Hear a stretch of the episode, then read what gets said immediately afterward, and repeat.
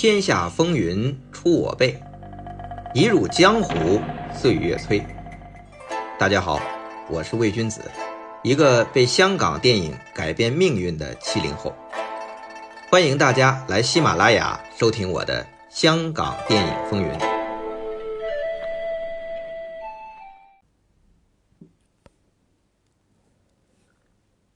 富可敌国的影坛大鳄，新加坡国泰公司的大老板，香港电贸国际影业的话事人陆运涛，上世纪六十年代初与邵氏兄弟在港台影坛争霸。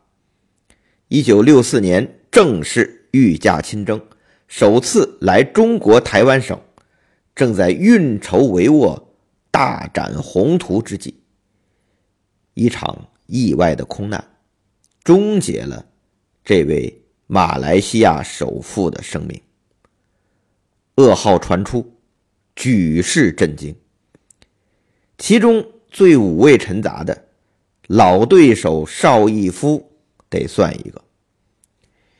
毕竟双方这几年是恶战连连。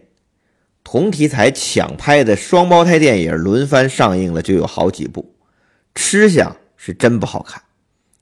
对于邵逸夫连番从电报挖导演、挖演员、抢题材的做法，向来绅士风度的陆运涛给予的评价是卑劣、残忍、恶猛，这都不是什么好词儿。邵逸夫当然不在乎什么评价。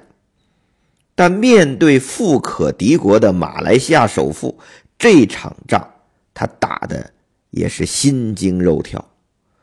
如果纯以财力来计算的话，邵氏和陆运涛根本没法比。这次陆运涛御驾亲征，专程来台谋划包括李汉祥在内的电影发展大计。如果运作顺利，将来谁胜谁败？那还真不好说呀。如今陆运涛罹难，你说邵逸夫会不会感觉是天助我也呢？这就相当于楚汉争霸的关键时刻，其中一方不管是项羽还是刘邦突然离世了，那这场仗也就不战而胜了呀。那邵逸夫是不是这么想呢？嗨，这么想啊。也是人之常情，但六老板毕竟是一代豪杰，如果他只是这么想，未免也太没高度了。在陆运涛的追悼会上，邵逸夫不仅出席，还做了发言，其中有两句让影坛同业甚至是对手电贸公司的这些人都非常动容。那邵逸夫是怎么说的呢？他说呀，电影界培养一个明星导演容易，但培养一位领导人物真是难上加难。另一句啊，是这么说的：如今我失去对手，今后无人竞争，进步也就有限。这两句说的非常诚恳。也彰显了六老板的高风亮节，他这一出啊，好比柴桑口卧龙吊孝，诸葛亮哭周公瑾啊，很难得呀。那陆运涛一死，陆家的企业帝国是军心大乱，那么多公司产业等着处理，对于南洋这国泰电影院和香港的电贸电影制作，就有点无心恋战了。陆老夫人倒是派出了女婿朱国良接管了电影这块但因为陆运涛的前车之鉴，这朱国良来香港和台湾都不敢坐飞机，所以他是长居新加坡，不能亲临港台前线指挥作战。那这么一下来，这电贸国际呀就开始收摊子，先是改名与新加坡总公司统一名称了，它改叫国泰机构香港有限公司了。那随后而来的就是非常保守的做法，只保持电影的正常生产和运转，没有再大的这种发展计划了。后来啊，虽然有粤语片名导演楚原加盟，也有张曾泽的这个《陆客与刀客》叫好叫座，但都只是昙花一现，已经无力也无心与邵氏竞争影坛霸主了。那到了一九六五年，邵逸夫就毫无争议地登上了港台以及东南亚影坛的霸主宝座了。那说到这里啊，我们不妨假设一下，如果陆运涛没有意外身亡，他的电贸与邵氏到底谁会赢呢？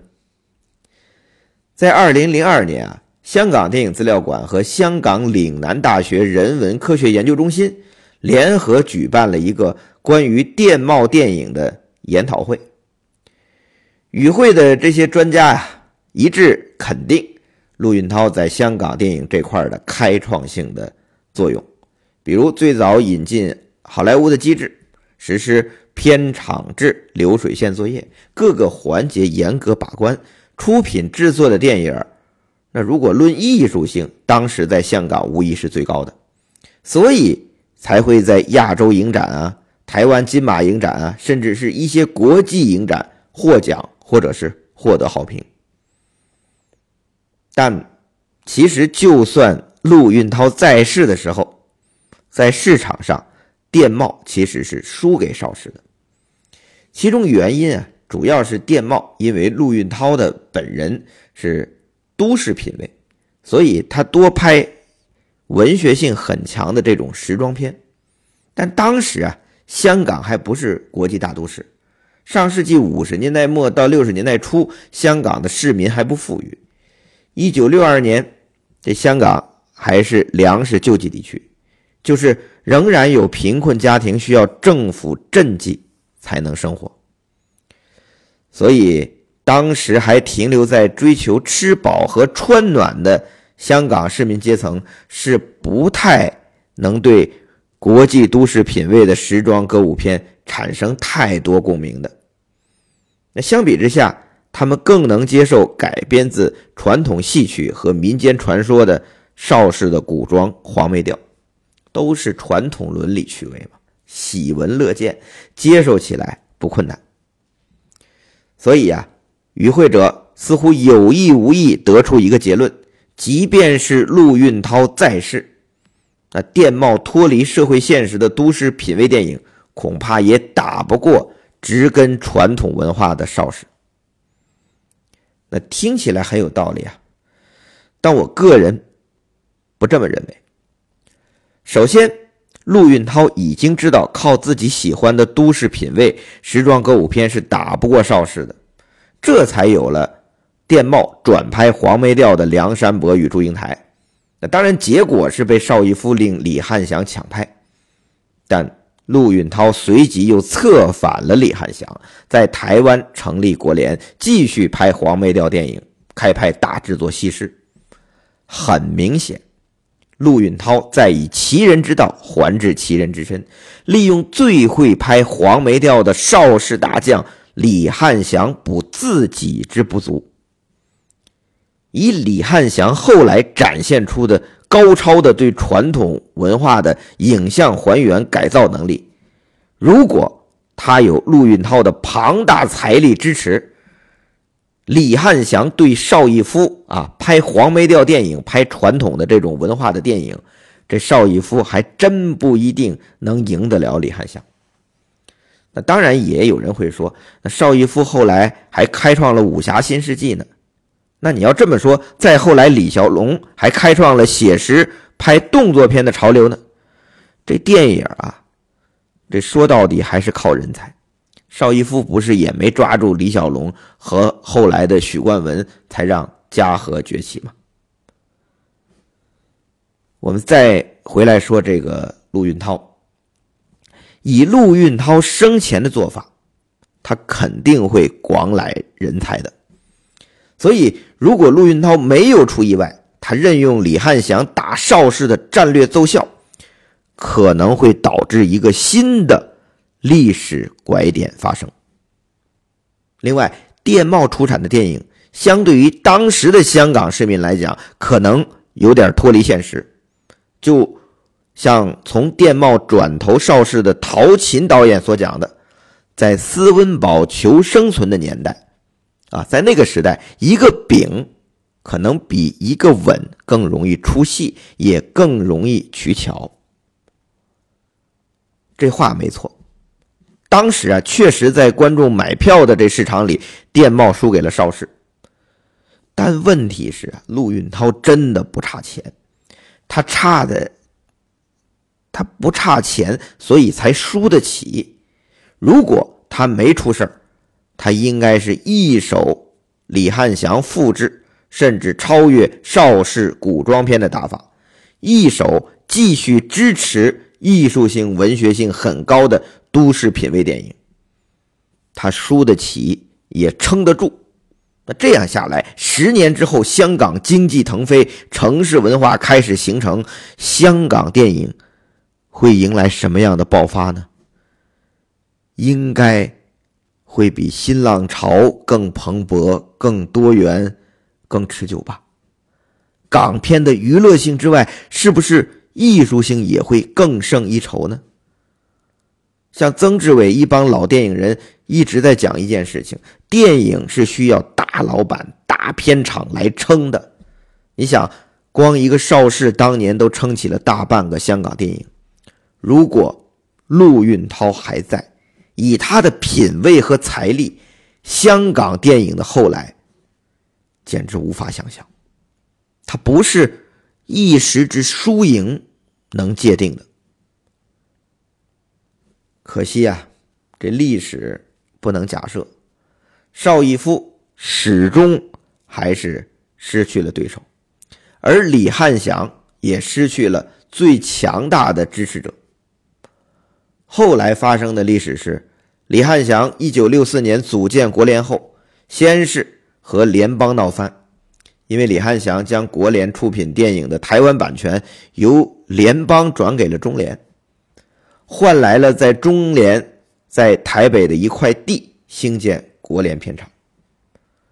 这个中联是台湾省的那个中联电影，不是香港的那个吴楚帆他们那个中联啊。这里要说明一下。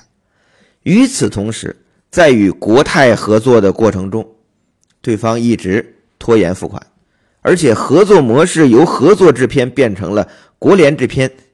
由保底式的买断版权改成了代理发行，那这样的结果是什么呢？这结果是李汉祥制作的电影不能超支，发行卖多少算多少，没有保底啊。其实啊，这个从生意角度属于在商言商，你换邵逸夫他也会这么做。但问题是，这个李汉祥不是个生意人。如果他是个生意人，好好控制预算也没什么影响。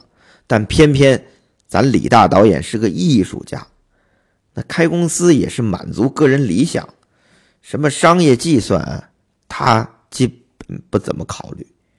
那到一九六七六八年，李汉祥和联邦国泰的矛盾已经不可调和，国联已经没钱拍戏了，于是由台湾政府出面成立了辅导小组。帮助国联重建。那这期间，在菲律宾华侨商人庄清泉的担保下，向银行贷款新台币六百万，才得以继续拍戏。在李汉祥的这个电影理想的版图里啊，他首先他要有自己的片场，其次。要培养演员、导演、编剧各种人才，最好还要有自己的冲洗和发行网络。其实这个规划根本就是照着邵氏兄弟公司的规模整的，是需要庞大的人力、财力、物力的。如果陆运涛在的话，有这位富可敌国的大亨支持，还有可能。但李汉祥啊，他不怎么考虑这些。开弓没有回头箭，反正已经开始了，就来吧。也不知道这李汉祥有明知不可为而为之的勇气，还是他就是一个闷着头往前闯的这个傻傻的劲儿。但国联啊，确实成为了中国台湾省电影发展的里程碑。台湾后来的民营电影机构基本是都沿用了国联的模式，比如后来脱胎自国联的统一影业和联邦成立的自属制作公司。这国联呢，成立也就五六年、六七年的光景，但是为台湾电影贡献了大批人才和中坚力量。最著名的就是国联五凤，红了江青和真真。男演员最成功的是杨群，成为当时台湾最红的男演员。这羊群戏特别好，配音也是一绝。国联的演员培训班还培养出一个秦汉，到了七十年代，那是台湾最红的男演员。那导演方面就不用说了，宋存寿、林福地、郭南红、张曾泽、高丽，那朱木朱三爷也是那个时候做的导演。那国联出品啊，确实几乎都是佳作，除了赔本赚吆喝的大片《西施》，还有《新十四娘》《天之娇女》《几度夕阳红》《凤阳花鼓》《塔里的女人》《菟丝花》《破晓时分》《冬暖》《扬子江风云》，这是题材丰富、类型多元，都是台湾影史留名之作。不过，这数量不算多。你说，从一九六三到一九七零年间，这七年差不多拍了二十部左右，平均一年三部左右。论质量顶呱呱，但说起数量，和邵氏电贸这种大公司就没办法比了，形成不了规模，也就匹配不上李汉祥的雄心啊。本是战场杀敌的先锋。却兼着运筹帷幄的元帅，出现顾此失彼的情况，也就很正常了。这李汉祥啊，离开邵氏兄弟，决定自组公司的时候，曾经专程和二老板邵存仁提过。毕竟当年是邵存仁请李汉祥做的导演，李汉祥签的是邵氏父子公司，后来合约转到了邵氏兄弟公司。对于李汉祥甩开老六单干这事儿啊，这邵存仁二老板既不反对也不鼓励，但对于做公司这件事儿，邵存仁反复告诫李汉祥。他怎么告诫的呢？千万千万不要把开支搞得太大，越小越好。你不要搞那么大的什么多少平方的这个写字间办公室。也不要基本演员，不要把自己的包袱加重。一切人员啊，都是拍一部谈一部，大处着眼，小处着手。你只做导演是个艺术家，自组公司啊，你做了老板就得处处打算盘。不要以为啊，小的不去，大的不来。要记住，小的不去，大的才会来。这邵存仁把自己的心得都交给了李汉祥，可是李汉祥啊，当时听了不以为然，估计他还琢磨：嗨，怪不得你被你六弟给取代了，就是你太小心、太精打细算了。我做国联就得大展拳脚才对。但李汉祥忘了，人家邵氏兄弟自己南阳有戏院。银行有巨款，还能无限额贷款。人家自己拍戏，自己发行，自己说了算。你李汉祥没有本钱，你找钱还得看人家脸色呢，而且是从零开始啊，这怎么行呢？那到了后来啊，台湾政府出面帮助重建国联的这个辅导小组，居然逐步剥夺了李汉祥的主导权。最后更惨的是，这叫雀巢鸠占，把国联制片厂变成了统一影业公司。李汉祥什么下场呢？被构陷，受到了政治迫害。当时是一九七零到一九七一年左右，李汉祥正在日本做提营的后期，听闻国联易主，啊，自己是有家难回，漂泊异国，那份孤独落寞的滋味，可想而知啊。到了这个时候，他才悔不听二老板邵村人的劝。李汉祥在回忆录里是这么说的：“唉，当初啊，我如果听二老板一点也是好啊，可是呢，非但没有听，反而好大喜功的把公司的业务盲目扩张，结果不是钱像雪球般的越滚越大，而是我这债务越滚越大，大到难以负担。”那想完二老板。再想六老板，这邵逸夫的厉害就显示出来了。做导演，你李汉祥是海内独步；做老板，你是根本就不入流啊。呃，花开两朵，各表一枝。说完李汉祥这边，我们再看看邵逸夫那边，他也不清静。老对手陆云涛意外过世还不到一个月，邵氏的当家花旦林黛在家自杀身亡，年仅三十岁。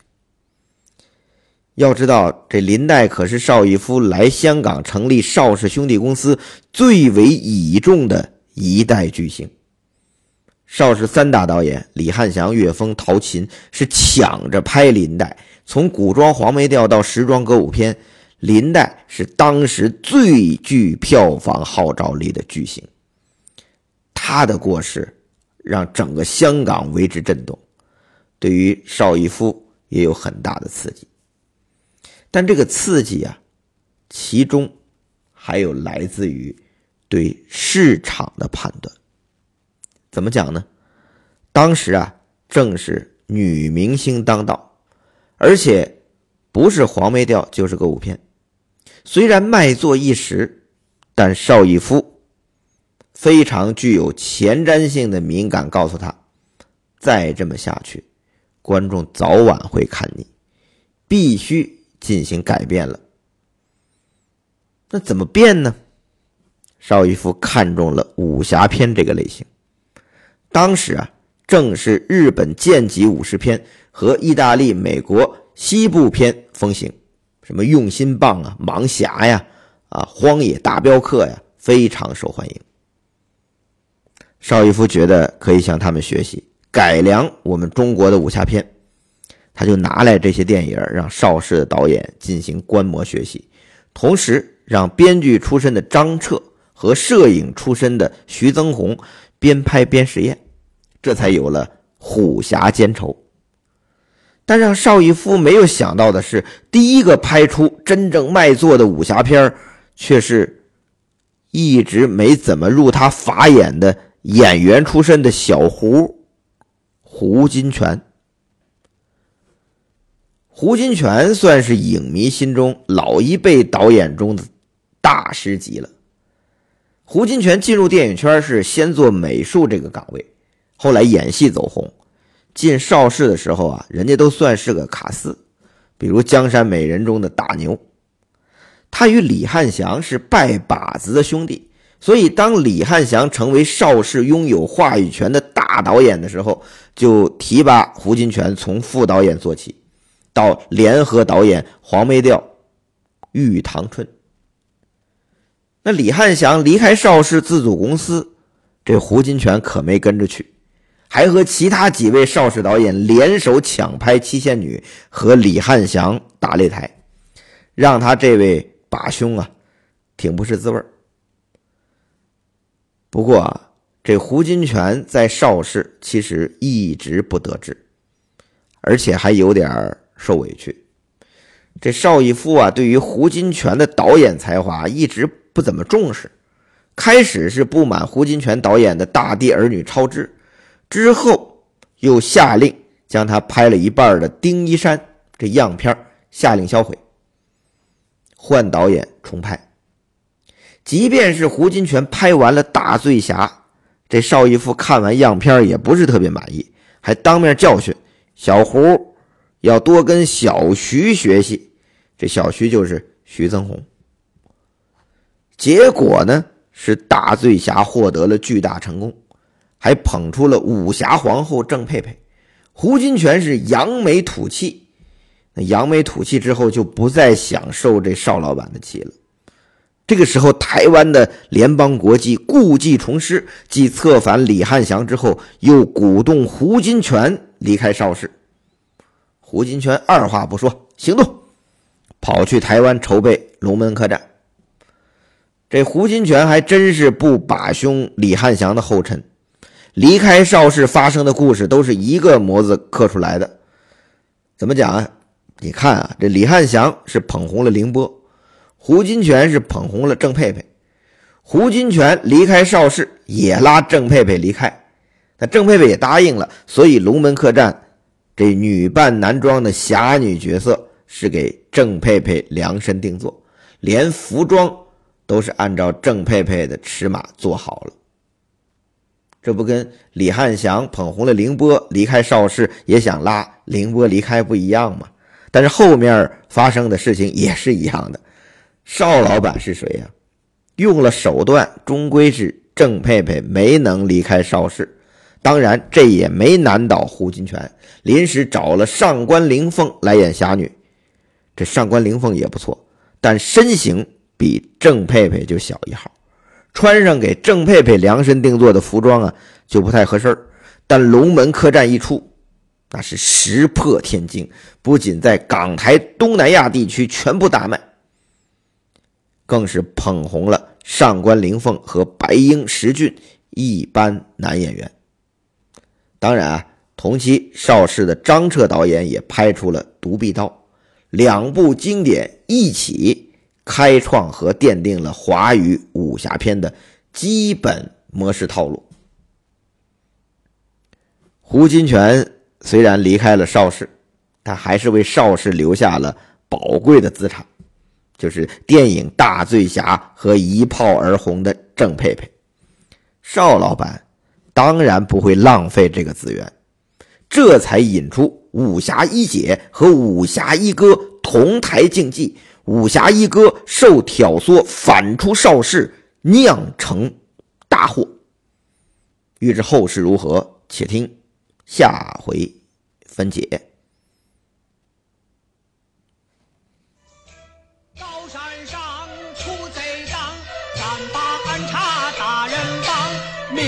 枪暗里藏，一封书信呀要领上，一封书信呀要领上。不求金，不求银，只求朝官换草莽。总督衙门那齐景皇，言辞单飞到山岗。